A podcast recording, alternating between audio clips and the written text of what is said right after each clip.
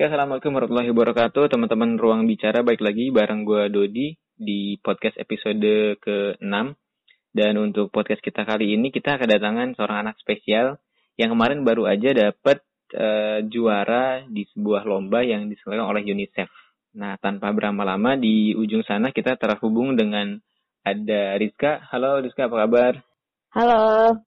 Wah, ceria banget nih. Abis menang ceria sekali gitu. Oke Rizka, sebelumnya terima kasih udah berkenan gabung di Ruang Bicara. Rizka itu posisinya di Makassar ya? Iya, dari Makassar. Oke, di Makassar. Tapi sekarang ini lagi di Denpasar, lagi ngurus kuliah. Oh, baru masuk kuliah tahun ini ya? Iya. Di Denpasar di mana tuh? Udayana? Di Isi Denpasar. Oh, di Isi. Oke, di Isi Denpasar rencananya mau ngambil jurusan apa nih? Ngambil DKV. Oke, sesuai dengan keahliannya ya ngambil DKV. Oke, Rizka mungkin boleh kenalan sedikit. Saat ini Rizka tuh asalnya dari mana, backgroundnya apa gitu. Terus biasanya kesehariannya ngapain sih selain sekolah gitu. Halo pendengar Ruang Bicara, saya Rizka Resafatiam Ramdi. Kadang-kadang orang panggil saya Rizka atau Kak. Oke. Terus saya masih 19 tahun, baru aja lulus SMA. Sekarang ini lagi ngurus berkas kuliah di Denpasar, Isi Denpasar, jurusan V. Sekarang belum punya kos-kosan. Oh, masih nyari kos-kosan ya. Oke. 18 tahun ya berarti ya? 18 tahun baru 18 ya. 18 tahun sejak 22 Januari. Oh, oke, awal tahun udah 18 tahun. Oke, Rizka, lagi hits beritanya gitu di beberapa media, ada di VOA, Kumparan, dan mungkin beberapa media lainnya. Dapat lomba ya kalau nggak salah, emang bener ya. Kemarin juara 1 di The School Superhero Comic Contest yang diselenggarakan oleh UNICEF. Mungkin buat teman-teman yang dengar juga dan belum terlalu familiar dengan UNICEF itu singkatan dari United Nations Children Fund, lembaga di bawah PBB yang concern ke masalah anak-anak, juga orang tua, dan terutama di negara-negara berkembang gitu ya. Harusnya sih anak-anak sekolah pada tahu lah ya UNICEF itu apa. Nah, saya penasaran banget sama Rizka ini, gimana sih awalnya bisa ikut kontes ini gitu sampai kemudian bisa menang, itu gimana ceritanya? Jadi awalnya itu sebenarnya simple banget ya. Awalnya lagi kosong main Instagram, terus tiba-tiba lewat iklannya dari UNICEF tentang School Superhero Comic Contest. Terus ternyata School Superhero Comic Contest ini udah ada dari tahun lalu, tapi baru tahunnya sekarang. Jadinya itu iseng-iseng pengen ikutan. Oke. Tapi ya kesalahan saya itu, saya malah nunda-nunda waktu buat gambar proyeknya. Akhirnya akhirnya kerjanya pas 12 jam sebelum deadline. Wow, 12 jam sebelum deadline baru bikin komiknya. Iya. Bukan komik sih, cuman itu cerita dengan karakter desainnya. Oh, jadi belum jadi komiknya gitu, atau gimana tuh yang 12 jam itu? Oh ya, jadi dalam waktu 12 jam itu saya bikin konsep karakternya dengan konsep ceritanya bagaimana. Soalnya di persyaratannya mereka cuma minta konsep karakter dengan konsep ceritanya. Jadi komiknya waktu itu memang belum jadi gitu ya? Komiknya belum dikerja, nanti dikerjanya pas udah pengumuman pemenangnya siapa. Terus nanti kalau udah menang, nanti dihubungin sama UNICEF lewat email, dikasih tahu tuh siapa aja yang menang. Nah, nanti kalau udah masuk 10 besar atau 20 besar nanti baru diadakan voting. Nah, votingnya itu nanti terbuka oleh publik. Jadi masyarakat internet yang ngevote karya yang mereka sukai. Apakah dari pemenang itu ada kategori misalkan pilihan UNICEF atau pilihan para netizen atau gimana? Jadi tahap pertama itu kan kalau di ini yang tahun sekarang tuh ada 3.600 submisi karya. Wow, nah, 3.600. Iya, dan kebetulan saya terpilih jadi salah satu 10 besar karyanya. 10, oke. Mereka yang pilih. Nah, terus setelah mereka yang memilih, barulah mereka membuat voting publik siapa yang dapat ini yang peringkat pertama. Oke. Nah, masuk 10 besar itu masih konsep dan cerita, komiknya memang juga belum dibuat di situ ya berarti ya? Belum dibuat. Belum dibuat. Kemudian dari 10 besar dibikin vote, berarti sebenarnya link votingnya disebar ke banyak di dunia maya itu memang disebar ya gitu ya? Iya, link votingnya disebar sama UNICEF. Berarti banyak, Rizka banyak share juga ke teman-teman, ayo bantu voting dong biar menang gitu ya. Sebenarnya waktu tahu aku saya masuk 10 besar, nggak ada niat pengen itu, nggak ada niat pengen lanjut jadi juara. Takutnya nanti kalau juara nggak bisa ngatur sekolah, ngatur belajar, ngatur waktu buat persiapan ujian. Nah, belum lagi menggambarnya. Nah, di situ sebenarnya saya nggak mau menang. Ya, tapi akhirnya ketika menang gimana tuh? Wah, kok menang ya, gitu? Ya, akhirnya ketika tahu menang langsung panik. Oke. Nah, apresiasi apa sih yang didapat dari PBB, UNICEF, juga pemerintah setelah tahu Rizka menang? Terutama dari sekolah mungkin. Pertama dari sekolah, awalnya orang-orang di sekolah tuh kan mereka nggak tahu siapa saya, soalnya saya ini kan semacam outcast di sekolah. Semacam apa? Semacam seperti outcast kayak okay, itu. Oke. Kayak nggak terlalu menonjol di sekolah. Oke. Nah terus akhirnya pas tahu menang ya tiba-tiba semua orang mendadak menjadi baik sama saya. Oke. Pas menang baru kenal gitu ya. Apakah pas menang juga jadi ngebantu buat milih kuliah gitu? Oh ternyata kemarin habis juara nih, atau ada beasiswa atau apa jalur khusus buat masuk kampus atau gimana? Kalau jalur khusus buat masuk kampus sih nggak ada. Saya tetap masuk seperti jalur seperti biasanya lewat jalur ujian SBPTN. Terus untuk beasiswa belum dapat sama sekali. Belum dapat sama sekali beasiswanya. Sangat disayangkan sekali nih, ada anak berprestasi tapi belum dapat. Mungkin sedang disiapkan, tapi mudah-mudahan sih ada. Ya, amin. Oke. Nah, sebenarnya yang bikin saya penasaran, Rizka kan terpilih di antara 3.600 karya yang masuk gitu. Kemudian masuk ke 10 besar. Sebenarnya cerita yang diangkat itu apa sih? Cerita yang diangkat itu mulai dari awal konsep ceritaku, tentang bagaimana si Cipta ini bisa buat memotivasi orang-orang agar lebih berani speak up buat diri mereka sendiri atau buat orang lain. Ya, soalnya kan mengalami perundungan itu susah buat si korban untuk menceritakan masalahnya, apalagi mereka yang menjadi saksi mata. Oke. Jadi buat teman-teman yang belum tahu karyanya Rizka ini, Rizka bikin sebuah konsep dan cerita juga jadi komik, itu judulnya Cipta ya? Iya. Judulnya Cipta, mungkin Rizka bisa cerita. Cipta itu apa? Kemudian latar ceritanya itu kayak gimana sih gitu? Oh ya, jadi si Cipta itu nama nickname-nya dia, nickname superhero. Oke. Ya, dia itu anak SMP. Oke. Dia kerjaannya itu keliling-keliling sekolah buat mengurangi kasus perundungan di sekolah. Perundungan tuh bullying gitu ya? Ya, perundungan itu bullying atau ya bisa dibilang kasus kekerasan lah di sekolah. Oke. Nah, terus dan cuman dia satu-satunya yang bisa melihat si The Silence ini atau itu semacam makhluk astralnya UNICEF yang membuat anak-anak jadi susah buat ngomong, yang membuat mereka bungkam kalau mau bicara tentang masalah mereka. Oke, jadi misalkan ada anak gitu, si makhluk siapa? Tadi nama makhluk astralnya Silence. Iya, The Silence.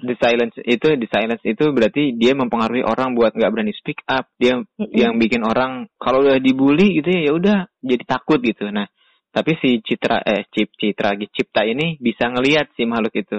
Nah terus apa kekuatan super yang dimiliki sama Cipta? Kekuatan super si Cipta ini dia bisa membuat gambarnya itu menjadi hidup dan dia bisa kendalikan. Jadi misalnya dia itu selalu bawa bukunya kemana-mana. Sebenarnya bukunya nggak boleh dia. Ya pokoknya dia punya kekuatan di mana dia bisa membuat gambarnya menjadi benda hidup yang bisa dikendalikan. Nah, setelah si gambar dikendalikan biasanya tujuannya buat apa tuh? Kan Ciptaan tadi ngegambar nih, terus dia bisa ngendaliin gambarnya. Nah, itu gambar yang udah bisa dia kendalikan itu dijadiin apa tuh si gambarnya itu? Jadi gambar yang bisa dikendalikan itu selain bisa buat ngelawan silence, dia bisa dipakai buat khayalak banyak. Misalnya kalau misalnya si Cipta ini lagi gambar burung merpati. Nah, burung merpati ini punya simbol perdamaian, ya atau simbol perdamaian atau simbol itu mengirimkan pesan. Nah, dari situ diharapkan orang-orang yang bisa melihat si burung merpati ini atau mereka yang merasa terancam, mereka bisa menggunakannya untuk menulis mengirim pesan ke orang-orang yang terserah mereka mau ngirim ke siapa, mungkin ke si gambar atau si Cipta atau orang yang mungkin pantas untuk melihat cerita mereka. Oke, saya mau tanya ke Rizka itu, kenapa menggambarkan Cipta yang bisa ngegambar sesuatu kemudian digunain untuk ngebantu banyak orang.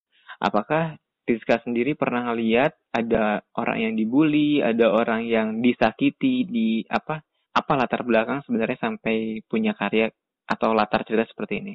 Jadi awalnya itu pas ini 12 jam sebelum deadline udah kepepet ide. Terus sempat kepikiran buat bikin superhero yang dimana kekuatannya itu nggak destruktif, nggak menghancurkan, malah itu kesannya lebih diam sih, supaya konsepnya bisa seperti Silence lawan dengan Silence. Nah, terus selain itu ya, selain dari pengalaman pribadi, kebanyakan juga dari pengalaman teman-teman atau dari pengalaman yang sering kubaca di internet. Kebanyakan itu kan orang-orang susah banget ya buat pick up atas diri mereka sendiri atau atas orang lain, apalagi seperti berbicara langsung seperti ini. Nah, pasti kebanyakan itu lebih mudah buat curhat ya, buat curhat lewat gambar atau lewat tulis misalnya. Nah, itu salah satu ide saya membuat Cipta.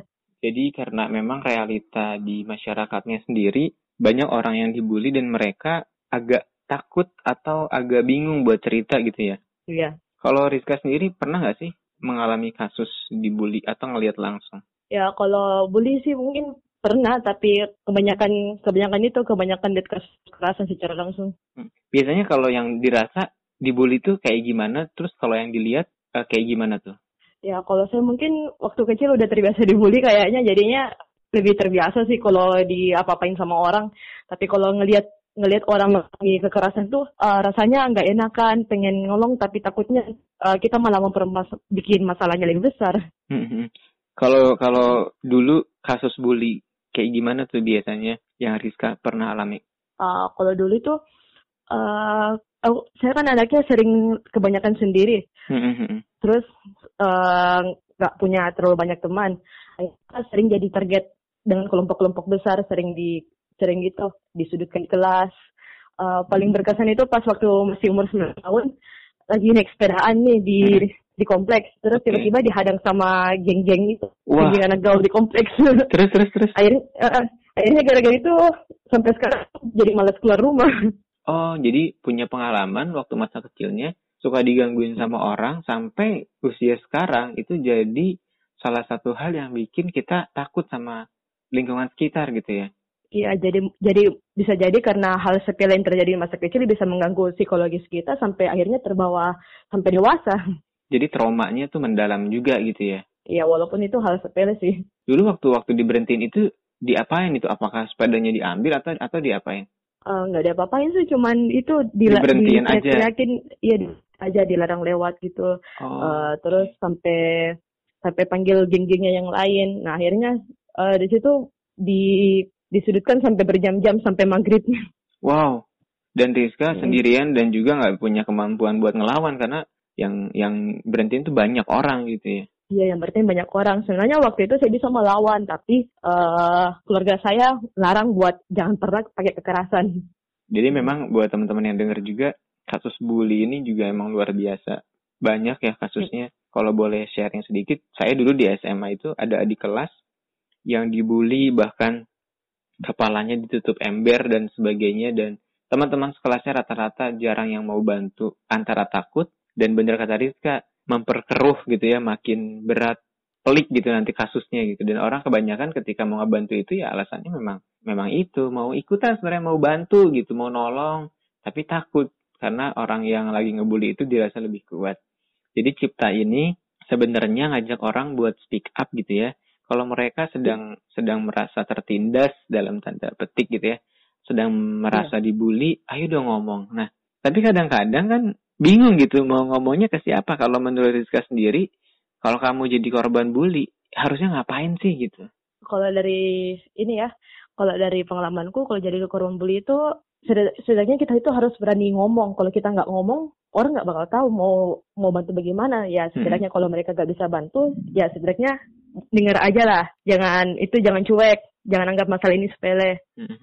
Karena dengan mendengar itu udah kayak ngasih support juga ya sebenarnya buat teman-teman yang korban bully itu. Ya, sampai sekarang juga masih banyak gitu ya kasus bully. Ya. Bahkan ada yang sampai meninggal dan sebagainya. Tapi mudah-mudahan nih, terus kan mau ospek, mudah-mudahan ospeknya nggak keras gitu ya, nggak berat. Ya kan? Kalau keras nanti bakal melapor ke UNICEF. Oh iya bener. Oh bener juga. Nanti bisa ngomong gitu, saya laporin ke UNICEF gitu ya. Oke.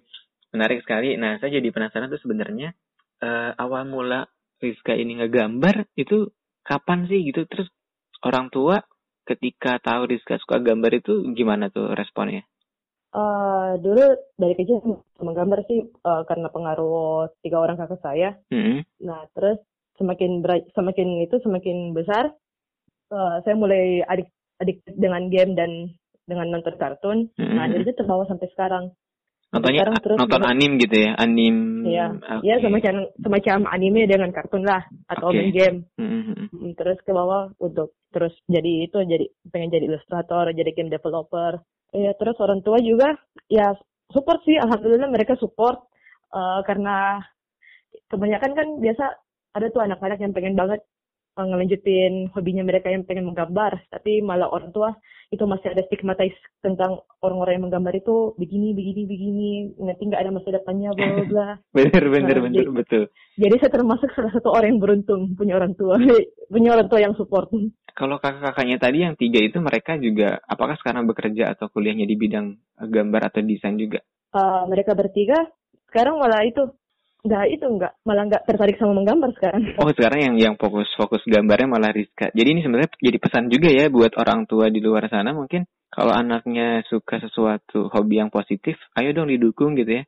Karena jangan termakan stigma. Jangan termakan stigma bener karena sekarang mungkin orang jago gambar jago desain itu banyak banget ya, ada bisa jadi desainer buat website, desainer buat aplikasi dan sebagainya. Juga mungkin bisa karya-karya yang lain ya selain ngegambar mungkin bisa bikin ilustrasi dan sebagainya gitu ya. Kalau Rizka sendiri harapannya cita-cita besarnya tuh apa sih dari komik Cipta tadi yang dibikin tuh harapannya bisa ngasih efek apa sih buat yang baca? Ya harapannya bisa ngasih efek buat mereka yang masih bingung mau speak up-nya gimana. Semoga mereka bisa jadi itu ya, dapat terinspirasi buat lebih berani speak up setelah baca komikku. Oke, dan mungkin buat orang-orang yang menyaksikan bullying juga jadi mau ngebantu mungkin ya, karena harusnya sih ada rasa empati dan kalau ngelihat ada kekerasan, bully dan sebagainya itu jadinya harusnya mau bantu juga gitu ya. Iya. Oke, jadi saling support. Oke, terus kalau komik Cipta ini sebenarnya diedarkan luas, dicetak atau dijual atau gimana sih? Kayak saya misalnya saya tuh nyari-nyari, aduh gimana nih nggak di internet dan sebagainya, saya bingung ya gimana. Dijual nggak sih atau bisa dapat nggak sih sebenarnya? Jadi tanggal 16 Juli yang lalu waktu di New York, komik saya di-launching dalam bentuk cetakan dan udah disebarin dalam 6 bahasa internasional, bahasa Inggris, bahasa Arab, bahasa Rusia, bahasa Cina dan lain sebagainya. Terus tapi sayangnya nggak dijual. Sebanyak 1.000 sekolah di 100 negara. Indonesia nggak kebagian ya? Alhamdulillah kebagian. Tapi hanya disebar apa? Hanya disebar di sekolah-sekolah tertentu aja gitu ya? Kalau itu saya nggak tahu. Tapi kemarin itu pas hari anak udah disebarin 5.000 kopi sama anak untuk seluruh anak di Indonesia. 5.000 kopi. Rizka berarti punya juga satu? Ya untuk sementara baru cuma dapat 1 dari salah satu kopi yang bahasa Indonesia. Oh ada kopi bahasa Indonesianya berarti ya? Iya. Oke, aduh, gimana saya pengen dapat.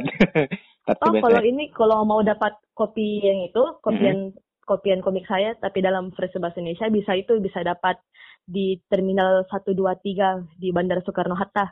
Oh, ada di situ. Iya, ada di situ.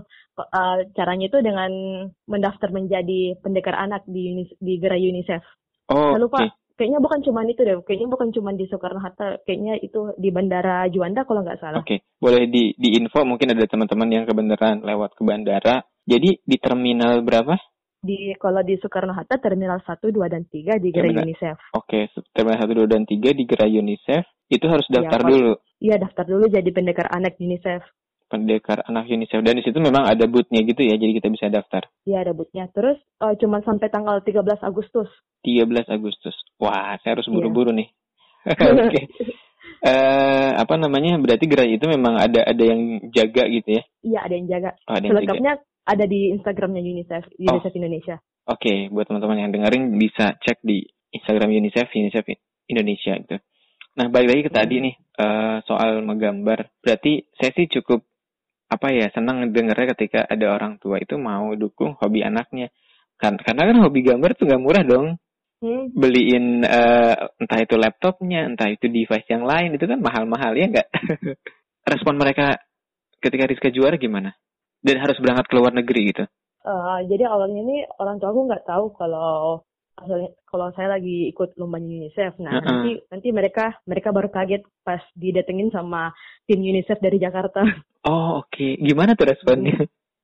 Ya, responnya kaget. Mereka kiranya aku main-main. Oke. Terus setelah selesai urusan dengan UNICEF Jakarta,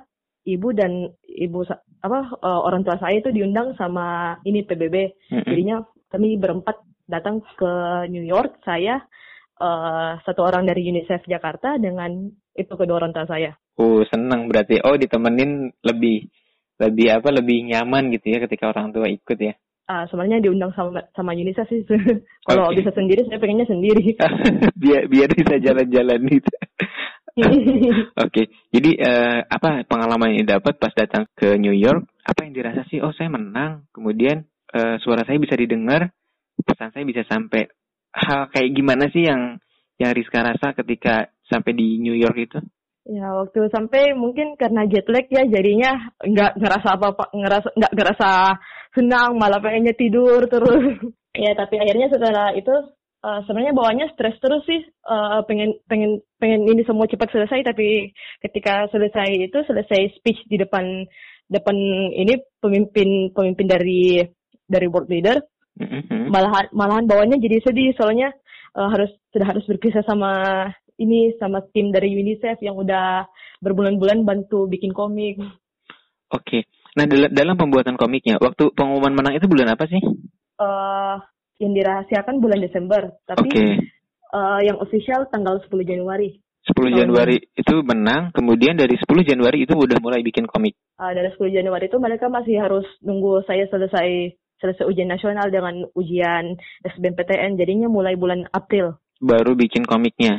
Berapa lama proses? Harusnya komik itu dikerja bulan Januari, tapi karena kerjanya bulan April, ya jadinya harus dibalap semua. Berapa lama tuh Rizka selesain itu komiknya? Mulai dari bulan April sampai bulan Juli. Sampai bulan Juni. Dan itu sendirian? Bukan cuma saya sih, tapi kebanyakan saya yang kerja, dibantu sama itu tim profesional dari Chester Media. Terus dimentor sama ilustrator dari Brazil namanya Gabriel Picolo, dengan satu orang teman saya, dia ngebantu coloring. Seru banget gak sih gitu? 19 tahun ikutan lomba. Seru dan sangat stres. Karena stresnya itu ya, karyanya ditungguin harus kelar gitu ya. Iya. Oke.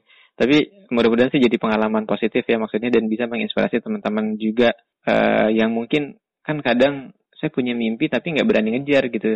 Kan kayak gambar itu kan sebenarnya bukan sesuatu yang mungkin dulu itu apa sih kerjanya, desain, gambar, ya udah gitu. Tapi kan sekarang mungkin ketika penghargaan, dapat juara dan sebagainya, orang-orang di sekitar juga jadi lebih respect dan lebih empati kali ya sama apa yang dilakukan oleh Rizka juga gitu.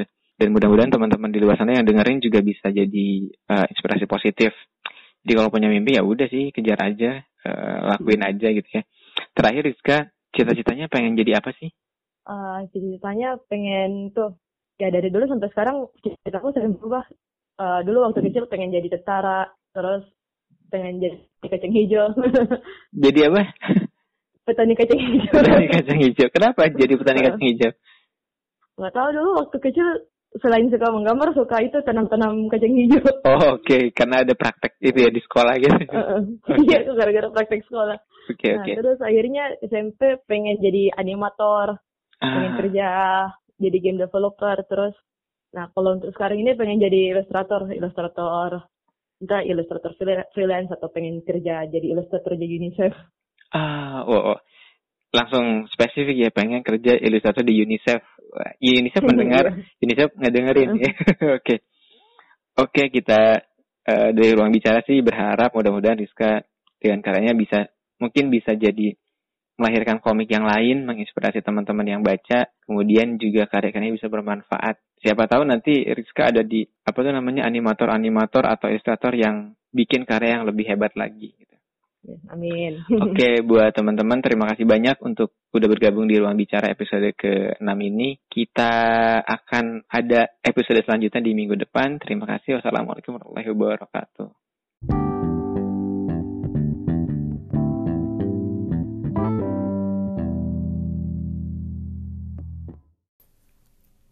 Kadang-kadang kita nggak nyadar ada usia yang bertambah tiap harinya. Kita semakin menua dan beranjak dewasa bersama hal-hal yang mengiringi hari-hari kita. Gue mau ngajak kalian berbagi cerita tentang jalan yang udah dilalui sebelum dan sesudah usia 25. Gue percaya di luar sana ada yang sedang kesepian, mulai kalut dengan hidupnya dan merasa belum melakukan apa-apa. Sementara mungkin orang-orang di sekitar jauh lebih hebat baik karir maupun keluarganya. Guys, kalian gak sendiri dan gak bakal pernah sendiri. Ayo berbagi energi di After 25. See you. Gue ngerasa kadang-kadang kita tuh gak nyadar ada usia yang nambah tiap harinya. Kita kayak makin tua, makin dewasa sama hal-hal yang tiap hari ngiringin kita. Nah, gue mau ajak kalian berbagi cerita tentang jalan yang udah kita laluin sebelum dan usia 25. Kenapa? Karena gue percaya di luar sana ada yang lagi kesepian, mulai kalut dengan hidupnya dan ngerasa belum ngelakuin apa-apa. Sementara mungkin ya orang-orang di sekitar jauh lebih hebat, baik karir maupun keluarganya. Tenang guys, kalian gak sendiri dan gak bakal pernah sendiri. Gue ngajak lo berbagi di After 25.